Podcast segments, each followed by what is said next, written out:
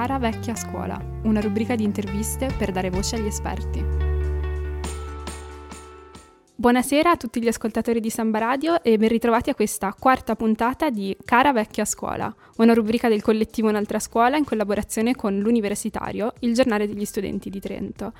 Anche oggi siamo qui per porci la nostra grande domanda, che è un po' la grande domanda non solo di queste interviste forse, ma proprio di un'altra scuola, ed è perché non riusciamo a fare una riforma davvero completa e davvero profonda del nostro sistema scolastico.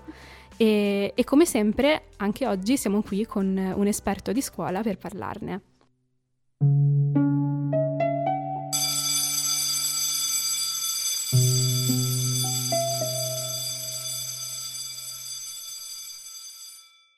Vi presento oggi infatti un ospite che sono davvero onorata di avere qui con noi, che è Danilo Casertano, eh, il quale ha una serie di titoli che vanno dal fondatore del, dell'associazione Manes al fondatore delle scuole naturali, tra cui l'asilo del mare, la scuola del mare, non voglio confondermi, eh, l'asilo del bosco e, e, appunto in qualità di maestro di strada anche, oltre che eh, fondatore di, del progetto Scuola Costituente, di cui poi magari riusciremo a parlare un pochino, eh, sì, è qui con noi oggi per appunto parlare della scuola proprio da esperto sul campo, possiamo dire così, e, e, per questo speriamo possa offrirci una prospettiva ancora diversa rispetto a quelle che abbiamo avuto nelle precedenti interviste. Intanto Danilo io la saluto e la ringrazio tanto di essere con noi. Ok, grazie a te, per favore dammi del tu, perché sono una persona anziana, però non così tanto. va bene. Va bene anche se, se ci diamo del tu e la, la, mettiamo un po' più sul colloquiale. Va bene, allora io parto proprio dal, dal porti appunto la nostra domanda centrale, che mh, sì, è difficile dare una risposta perché una singola risposta naturalmente non c'è, però insomma possiamo fare, provare a fare qualche ipotesi, che appunto che cosa bisogna fare per modificare questo sistema scolastico? Perché non ci siamo ancora riusciti? Allora, prima di tutto perché è un sistema mm. e quindi essendo un sistema devi agire in maniera sistemica e ah, oserei dire anche paradigmatica. Per poter fare questa cosa qui è ovvio che bisogna intanto fare, fare un'analisi. Nel nostro paese ne sono state fatte tante. Mm. Allora, prima di tutto devi dobbiamo sempre riflettere che stiamo parlando della scuola di massa. Sì. Stiamo parlando di un ordine di grandezza che oscilla tra gli 8 e 9 milioni di studenti, circa un milione di educatori e insegnanti, quindi stiamo parlando di numeri molto importanti e molto grandi. Stiamo parlando della terza voce di bilancio dello Stato, mm. dopo la previdenza, la sanità, cioè la scuola, e, e quindi stiamo parlando di qualcosa di, di molto grande. Allo stesso tempo però dobbiamo anche ricordarci una cosa, che la scuola di massa, per quanto riguarda gli esseri umani, eh, in realtà è un'esperienza giovane. Mm. E, e, ovviamente perché noi siamo abituati a parametrare tutto in base alla nostra esistenza, che è un'esistenza molto breve purtroppo. E quindi noi pensiamo che visto che per una generazione, due, tre, si è fatto le cose in un certo modo, allora sia sempre stato così e sempre sarà così. Invece, invece non, questa non è la verità. Io ho 44 anni e quindi i miei nonni, quindi due generazioni sostanzialmente, hanno vissuto un sistema educativo completamente diverso, dove già completare la, il ciclo della scuola primaria poteva essere già considerato un risultato. Quindi come vedi la prima, la prima questione è veramente ragionare su, su, su, un sistema, su, un sistema, così grande. E quindi poi dobbiamo fare anche questa considerazione, no? anche a volte un po' amara. Mm. Quante persone straordinarie, fantastiche, meravigliose tu conosci? Mm. Quante persone così preparate, così illuminate? quindi probabilmente nella tua esperienza, anche lì, ma io ti auguro che siano la maggior parte se non tutte, però anche qua noi dobbiamo pensare a dei livelli anche medi quindi una delle questioni che bisognerebbe riflettere su quando si pensa di migliorare il sistema educativo si tratta anche di pensare come innalzare la media. Mm. Mentre in realtà ci si è molto più concentrati sulle eccellenze, le buone pratiche oppure anche il discorso delle povertà educative che poi sono una dimensione che mi interessa tantissimo. Mm, sì. Allora, quindi intanto bisognerebbe fare questa analisi, no? se ragioniamo solo sulle buone pratiche eh, rischiamo veramente di non fare mai sistema. Quando invece vogliamo partire dalle buone pratiche, allora dovremmo pensare poi come queste si mettono a sistema. Per quanto riguarda la scuola, noi dobbiamo fare dei ragionamenti molto importanti per quanto riguarda il sistema di reclutamento mm-hmm. degli insegnanti, che è un problema che in realtà sono diversi anni che risulta irrisolvibile. Mm. Eh, si è provato con i concorsi, con gli algoritmi, con le chiamate, ma n- non si riesce a sbloccare. E quando una cosa è stata provata per tanto tempo, però non si riesce a sbloccare, forse due o tre domande ce lo dovremmo mm. fare. Se noi abbiamo un sistema che ancora si chiama di reclutamento, sì. che è lo stesso, lo stesso verbo che si usa per l'esercito, mm. perché effettivamente gli ordini di grandezza sono, sono molto grandi. Su cui c'è un grande dibattito su che cosa significa avere una scuola regionale, comunale, se eh, è una questione statale. Quindi c'è un tema intanto di governance, eh, se è centrale o locale, eppure su questo c'è un dibattito grandioso. Sì. Io da una parte sarei sempre più per una dimensione più locale, mm-hmm. è ovvio con degli aggiustamenti e degli accorgimenti, ma credo che la scuola fino alla scuola secondaria di primo grado il livello di gestione secondo me dovrebbe essere comunale. Poi invece per quanto riguarda le dimensioni della scuola, della scuola superiore dovrebbe essere a distretti che sono mm-hmm. più provinciali, quasi, quasi regionali. Però questa diciamo è la mia considerazione dopo, dopo diversi anni di riflessione sul tema.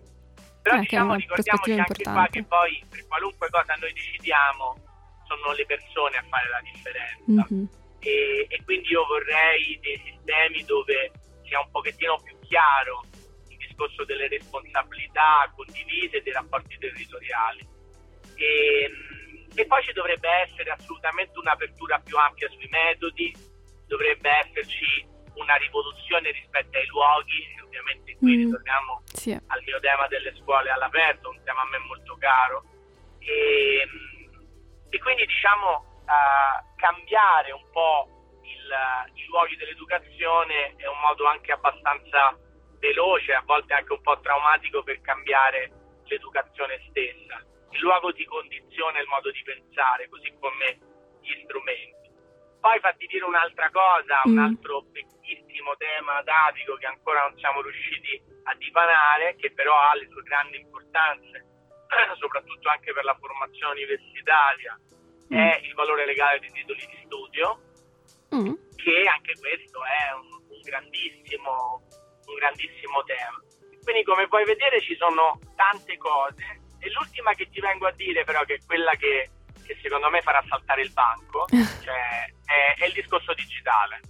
Mm, okay. Lo stiamo vedendo già adesso.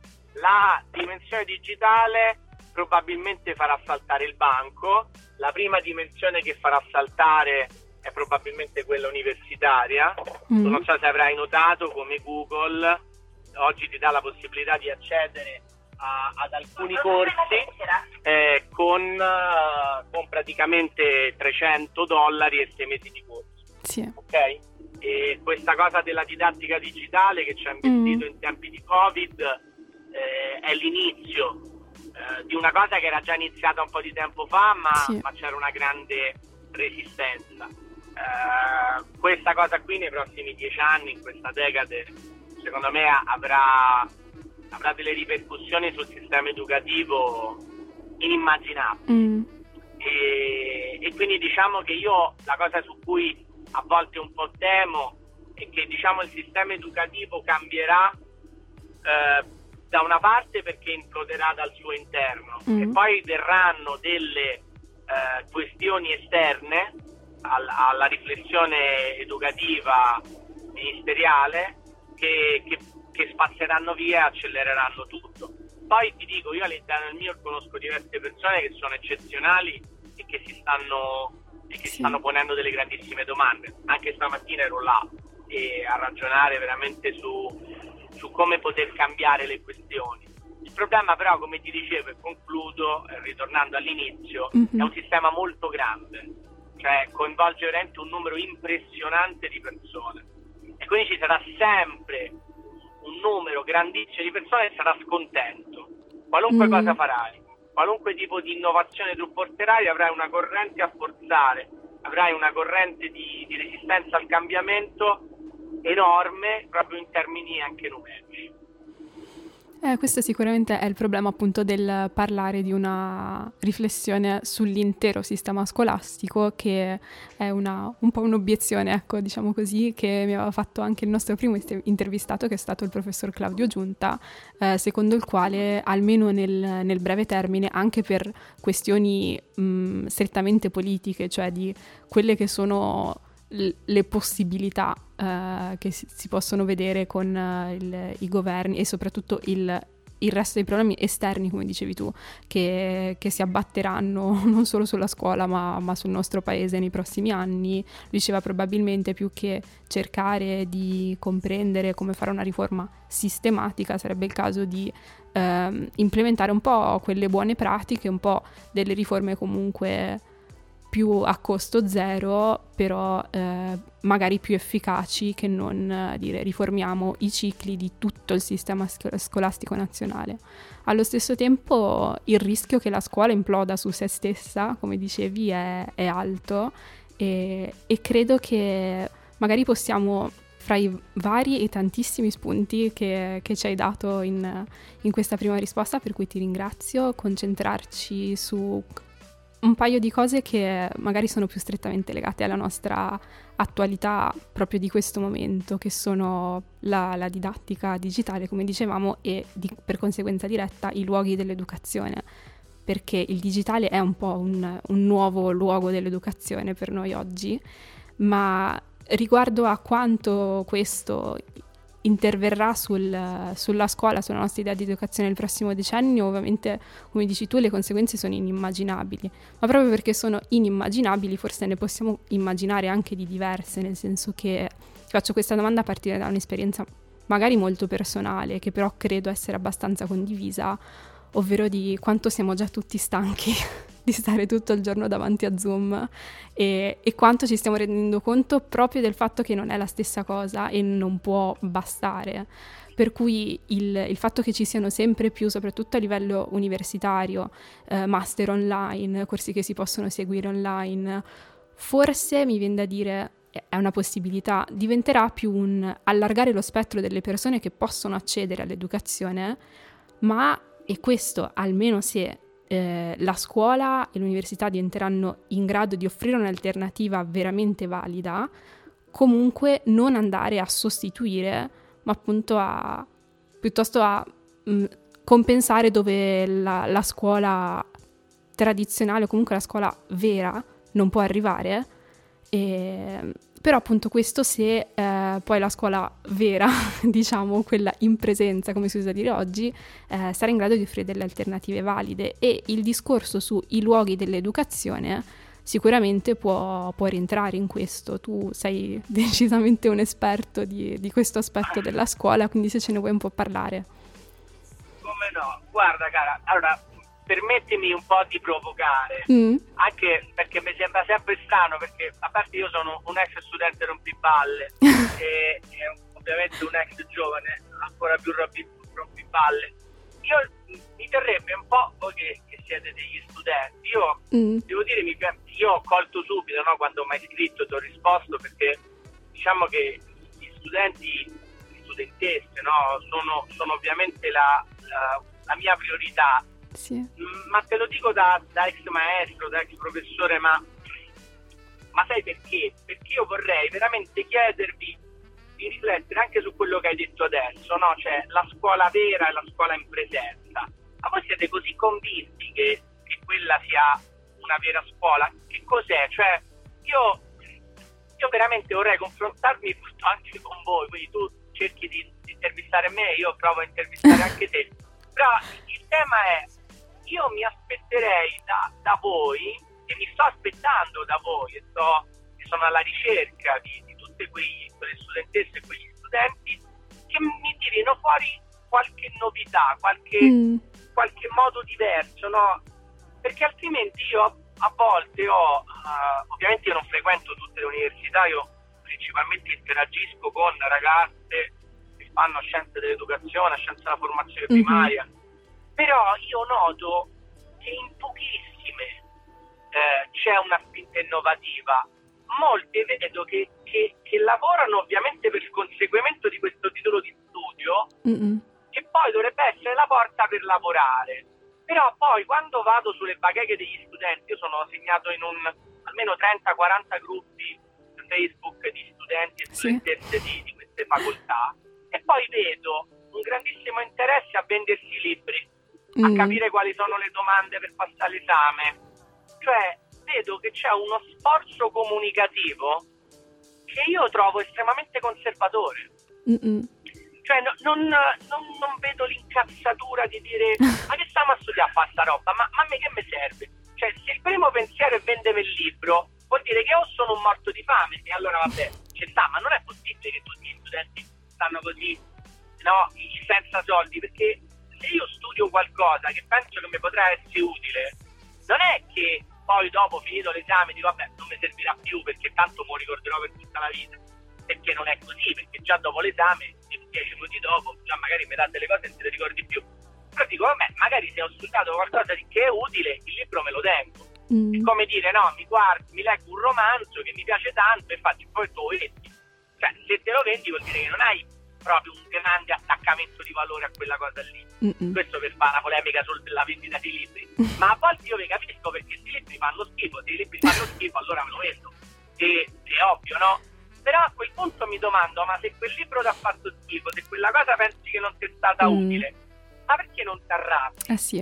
Cioè, nel senso, io penso che quando uno va in classe, almeno quando parlo anche di, dell'infanzia, della primaria, se tu non sai cantare, non sai disegnare, non sai uh, raccontare una storia, se non hai fatto un po' di public speaking, se non hai capacità relazionali, se mh, mm, non sai raccontare barzellette, cioè se, se, non hai capacità manuali, non, non, sai modellare, cioè tu sei sostanzialmente in balia di queste piccole belve di Satana. Però dico, l'università in 5 anni di scienza formazione primaria ma possibile che bastano qualche laboratorio, qualche cosa? Possibile che il corpo e le emozioni che sono così fondanti e fondamentali nel rapporto dell'età della, dello sviluppo siano considerati sempre solo in fase teorica mm. o comunque così preponderantemente messo in fase così teorica all'80-90%?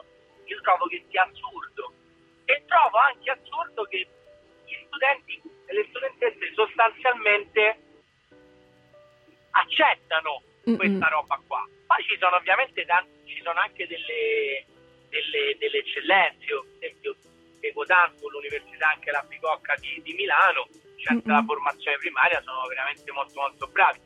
Però veramente ce ne stanno tante altre, guardo i miei di studio e ascolto i feedback, quelli in camera Caritatis delle studentesse e degli studenti ed è una catastrofe. Mm. Però non vedo quella spinta di dire porca miseria, voglio fare qualcosa di diverso, voglio fare qualcosa di nuovo.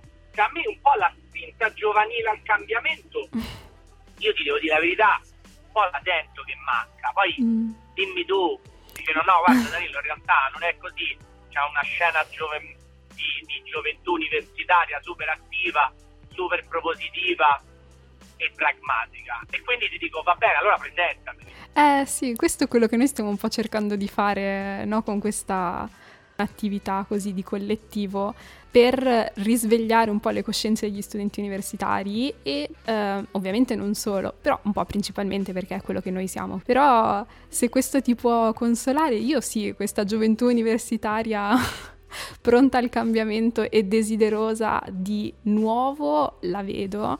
E, e forse non solo universitaria, cioè se tu pensi a, eh, è un esempio che facciamo spesso nei nostri post, nei nostri articoli, il movimento che si sta si è già diffuso in tutto il mondo per uh, salvare l'ambiente, ecco, no? i Fridays for Future, il, l'ecologismo, eccetera. Poi ovviamente lì c'è tutta una questione di, di, mode, ci sono altre dinamiche che ci vanno in mezzo, quindi nessuno si immaginerebbe un movimento del genere per cambiare boh, l'educazione a scuola, ecco.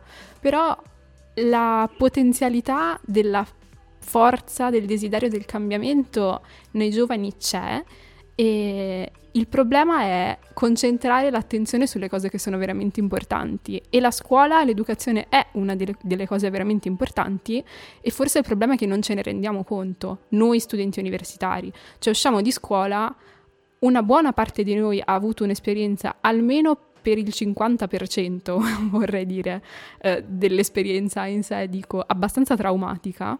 E quindi uh-huh. il, il risultato o è eh, l'arrabbiatura oppure però purtroppo questo lo devo dire nella maggior parte dei casi è il disinteresse perché si dice boh finalmente sono uscito non devo più avere a che fare con questo ambiente terrificante finalmente inizia la vita vera e, e questo è un po' per la considerazione che ha della scuola la nostra società italiana. Eh, io personalmente sono qui a fare questo perché mi sono tanto arrabbiata con la scuola quando c'ero dentro e, però sono anche convinta che la potenzialità del cambiamento c'è. Appunto la sfida sta nel far capire alle persone che senza cambiare la scuola qualsiasi altro cambiamento successivo è vano perché mancano i presupposti che sono quelli di un sistema di, di educazione e di formazione che dia a tutti gli strumenti critici per, anche semplicemente per comprendere la realtà in cui ci troviamo, che non è banale oggi. E questo, sì, questo un po' manca.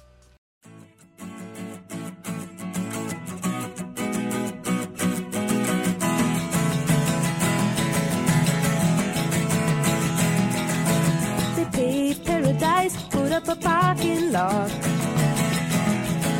With a pink hotel, a boutique, and a swinging hot spot.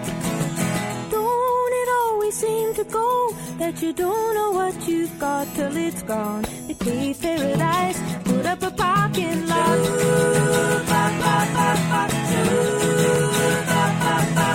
They took all the trees, put them in a tree museum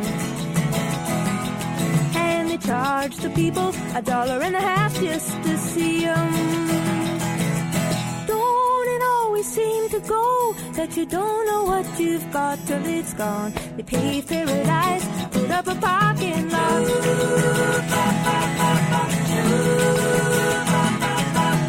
Hey, farmer, farmer, put away the DDT now. Give me spots on my apples, or leave me the birds and the bees.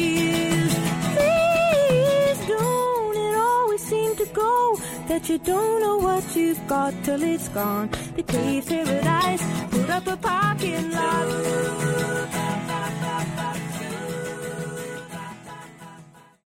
Per ritornare al, al discorso invece sul digitale, sui luoghi dell'educazione, sicuramente una spinta innovativa oggi all'interno della scuola non può che anche comprendere il digitale, cioè chiaramente nessuno pretende che ritorniamo, che ne so, banniamo gli smartphone dal, dalle classi o ritorniamo a fare scuola con la penna e la matita e basta.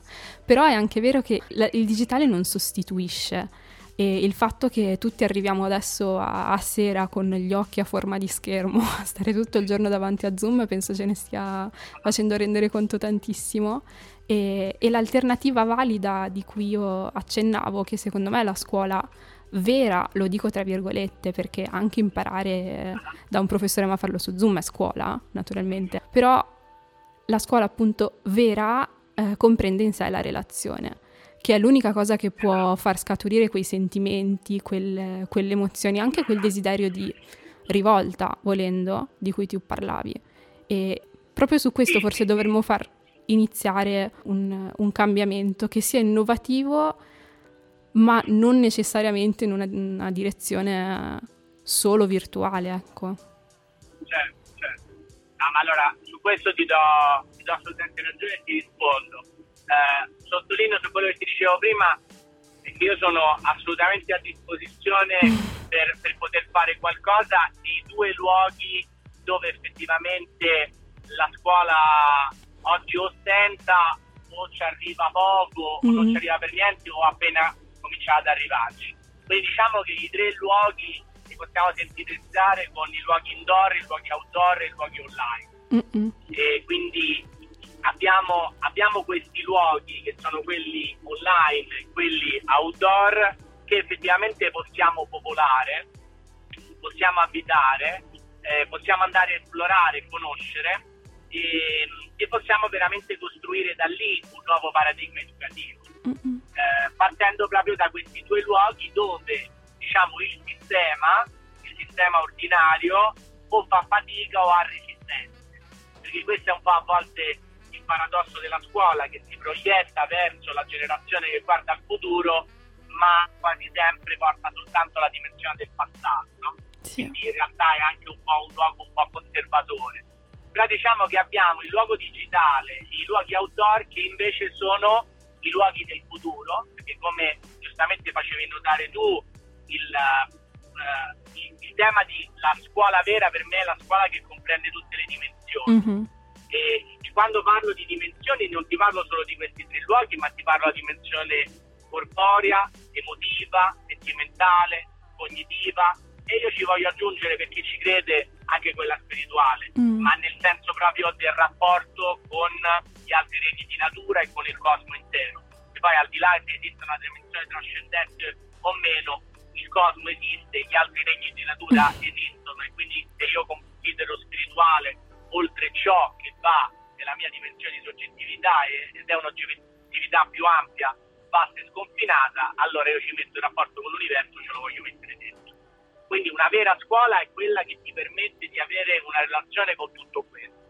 Ora cosa succede? Che effettivamente nei luoghi fuori, nei luoghi outdoor, che siano luoghi naturali, che siano antropizzati o, o che siano addirittura totalmente eh, cittadini, industriali, porti industriali, storici, quello che sia, fare scuola in maniera attiva, eh, su scala più grande, quindi con numeri più importanti, uh, in questi luoghi qui la rivoluzione è partita. Okay? Uh, quindi è partita sicuramente noi con l'asilo del bosco, l'asilo del mare abbiamo dato un avvio sul tema della, dell'educazione in natura, ma che poi, ripeto, voleva anche essere un invito a fare una scuola dove il tetto è il cielo e le finestre sono trasparenti e vedi l'orizzonte. Mm. Quindi, e questa dimensione qui è partita, oggi le esperienze ce ne sono tante in Italia, sicuramente sono all'ordine delle centinaia e quindi coinvolgono già diciamo migliaia, migliaia di persone. E, ehm, ora c'è tanto bisogno però ragazzi di aumentare questa, questa dimensione qui, gli insegnanti vanno accompagnati, vanno costretti, mm. vanno aiutati a, a, a, fa, a, fare questa, a, fare questa, scuola fuori. Okay? C'è, c'è, tantissimo da, da, studiare, da apprendere e da, e da mettere a sistema. Stessa cosa è il, la dimensione del digitale. Ora, queste due dimensioni, in realtà, l'outdoor e il digitale, non bisogna vederle come antitetiche, bisogna proprio anche vederle unite. Per dirti, io proprio stamattina stavo parlando sempre con dirigenti del MIUR e comunque sto mm. interagendo con comuni, amministrazioni regionali, proprio su una piattaforma che abbiamo noi eh, realizzato come a livello già di prototipo che sarebbe come un Airbnb per l'educazione, cioè un po' una piattaforma per prenotare i luoghi dell'educazione. Mm. E devo dirti anche un po' i al- altri professionisti al servizio dell'educazione, che possono essere guide turistiche, esperti sportivi, artisti, ehm, compagnie teatrali, mm-hmm. perché quello che ti dicevo appunto è dobbiamo allargare il più possibile i confini della, della scuola, allargarli nello spazio del tempo. Quindi noi dovremmo allargare la dimensione della scuola nella dimensione dell'apprendimento e, e, si apprende per tutta la vita con tutta la vita. Sì. Eh, e quindi pensare veramente che scuola in realtà è una parte dell'apprendimento ma che noi avremo bisogno di imparare per tutta la vita perché le cose stanno in un flusso di cambiamento continuo. Mm-hmm. Ok, quindi dovremmo sempre di più uh, questa formazione continua renderla, oltre che una parola, uno slogan, un qualcosa di reale e di attivo. E, e, e quindi appunto, ti ripeto, queste due dimensioni del digitale e dell'outdoor sono delle dimensioni esplorative perché sono, sono delle nuove frontiere. Visto che il mondo l'abbiamo scoperto no, per, per tante parti, però la scuola, queste due dimensioni sono quelle dell'outdoor e del digitale per, per essa stessa sono, sono, veramente nuove, sono sì. la nuova frontiera dell'educazione. Mm-hmm. Ecco, diciamo che su questo potremmo fare un'alleanza, perché diciamo che voi ragazzi siete appunto i famosi nativi digitali, cioè per voi il luogo, il luogo digitale è un luogo che frequentate uh, molto anche per le vostre relazioni sociali mm. e, e, e, si può imparare, cioè anche gli adulti possono cercare di imparare con un dialogo tra, con voi eh, quali possono essere eh, delle modalità no? per, per abitare insieme questi luoghi digitali. È ovvio che però se questi luoghi digitali scimmiottano la, i luoghi, quelli sì. del, dell'aula, sì. quindi fare lezioni frontale su, sulle piattaforme è veramente una rottura di balle infinita e, e, e, fa malissimo agli occhi, alla mm. all'anima, al corpo, è veramente una vergogna. Cioè io dico sempre il digitale ha il bello che supera i confini dello spazio e del tempo e tu che cosa fai? Mi costringi di nuovo in un'aula digitale riportandomi mm. nella dimensione dello spazio e del tempo definito.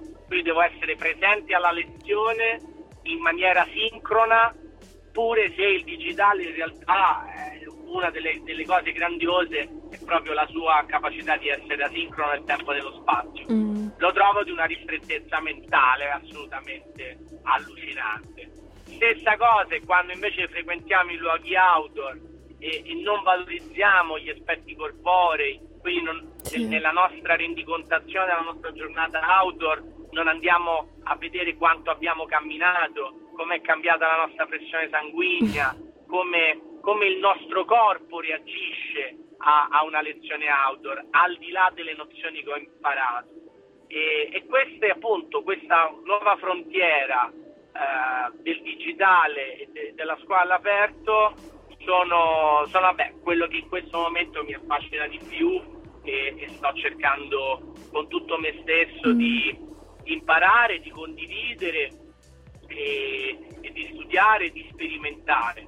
Eh, devo dirti, insomma, da questo punto di vista c'è, c'è molto fermento, mm. ci sono sempre più persone che si stanno dedicando e quindi insomma del, c'è una rete, ci sono più di una rete poi in realtà mm. attive su queste dimensioni e, e, come ti dicevo io mi sto impegnando tantissimo a far convergere eh, so, esperienze come quella straordinaria di, de, de, del, del, dirigente Daniele Barca di, dell'Istituto di Modena che è uno diciamo, delle scuole digitali più, più importanti d'Italia mm. con le nostre esperienze di scuola in natura stiamo cercando di far convergere le nostre ricerche e le nostre azioni sulla pedagogia attiva e su tutta un'altra serie di di cose che poi in realtà sono, appartengono pure alla storia della pedagogia, eh, sì. però appunto frequentando i luoghi digitali, i luoghi outdoor. E devo dire che ci stiamo divertendo tanto, eh, nel senso mettere insieme ingegneri, educatori, naturalisti,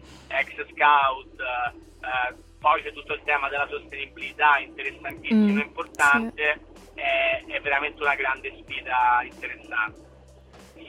E oltre che divertirvi state anche uh, raggiungendo qualche risultato, immagino, perché comunque sì, io da persona che se ne informa direttamente, a dire la verità, e, però comunque ne sento sempre più parlare, quindi sono convinta che, come dici tu, ci sia sempre più fermento da questo punto di vista e la cosa a me personalmente emoziona tantissimo e quindi non posso che accogliere il, il tuo appello a questa alleanza tra, tra, gli insegnanti e noi giovani studenti. Io spero che noi nel nostro piccolo possiamo fare la nostra parte per, per portarci sempre più vicini a, ma all'espansione, diciamo, definitiva, nazionale di queste, de, della condivisione di queste esperienze, in modo che se non altro tutti ne siano consapevoli ed ognuno si possa formare la sua opinione al riguardo. Poi eh, il bello è ovviamente il, la discussione, lo scambio, anche, anche, da questi punti Ma di vista. Ma guarda cara, fatti dire una cosa al volo che mi è venuta in mente, io ti voglio proprio essere molto concreto. Mm-mm. Ripeto, noi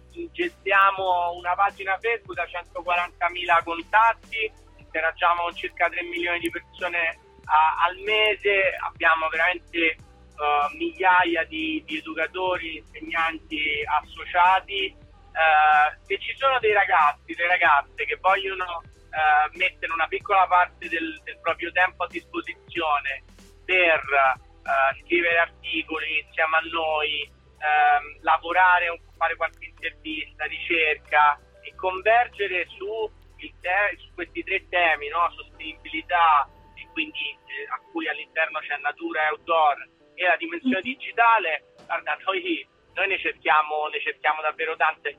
C'è, noi abbiamo già dei ragazzi, delle persone che ci aiutano nella, nella ricerca dei contenuti, nella divulgazione, però veramente trovare qualcuno appassionato, perché noi per esempio abbiamo tante tante esperienze che non riusciamo a raccontare, mm. eh, di, di, lezioni, di esperienze educative, ma perché cominciano ad essercene così tante eh che sì. non riusciamo a raccontarle. Noi abbiamo messo su una squadra di videomaker, abbiamo, siamo, siamo partiti con diverse collaborazioni sul creare reportage, eh, videocorsi, materiali su, su, proprio partendo dai casi studio, intervistando i protagonisti del, del cambiamento. E da lì poi siamo anche arrivati a scuola costituente, al, mm-hmm. alla collaborazione con Ashoka, con un giornale che si chiama Italia che cambia, sulla scuola che cambia, abbiamo realizzato tante cose.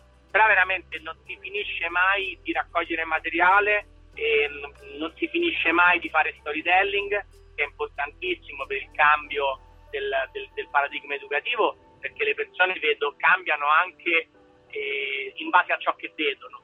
Quindi raccontare le cose diverse significa far capire agli altri che queste cose sono reali. Quindi ripeto, se ci sono ragazzi e ragazze che vogliono aiutarci, uh, guarda, da fare è veramente, è veramente incredibile.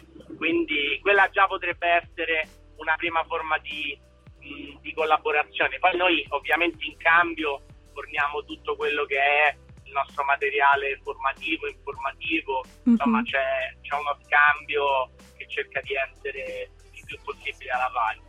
Ok, mm. così abbiamo proprio anche fatto la call to action. ecco, allora questa prendiamola come una call da noi ovviamente accolta con grandissimo entusiasmo e che giriamo in diretta ecco, ai, ai nostri ascoltatori e che credo sia un'opportunità davvero importante proprio per questa, questa collaborazione, questa alleanza, ecco, chiamiamola così. Mi è piaciuta questa parola che hai utilizzato e che noi speriamo di, davvero di realizzare. Io purtroppo devo chiudere qui l'intervista perché siamo già un po' sforati, però sono sicura che i veri fidati ascoltatori saranno arrivati fino alla fine e, e spero di, insomma, di poterti rincontrare non voglio dire, spero anche di persona perché non, non chiamiamocela, però comunque dai, dai, anche se fosse solo sì, attraverso qualche altra occasione del genere, ecco, al più presto magari per raccontarci meglio di, di scuola costituente o delle scuole naturali, che comunque sono tutte esperienze davvero interessantissime e che, che credo possano davvero arricchire anche chi ci segue. Con questo io ti ringrazio davvero tanto, è stata una conversazione per me interessantissima e spero anche per chi ci ascolta. E, e niente, um, buon proseguimento per il momento e, e, grazie ancora. Grazie Elisa, grazie a tutti i ragazzi e ragazze. E buona serata a tutti. Cara vecchia scuola, una rubrica di interviste per dare voce agli esperti.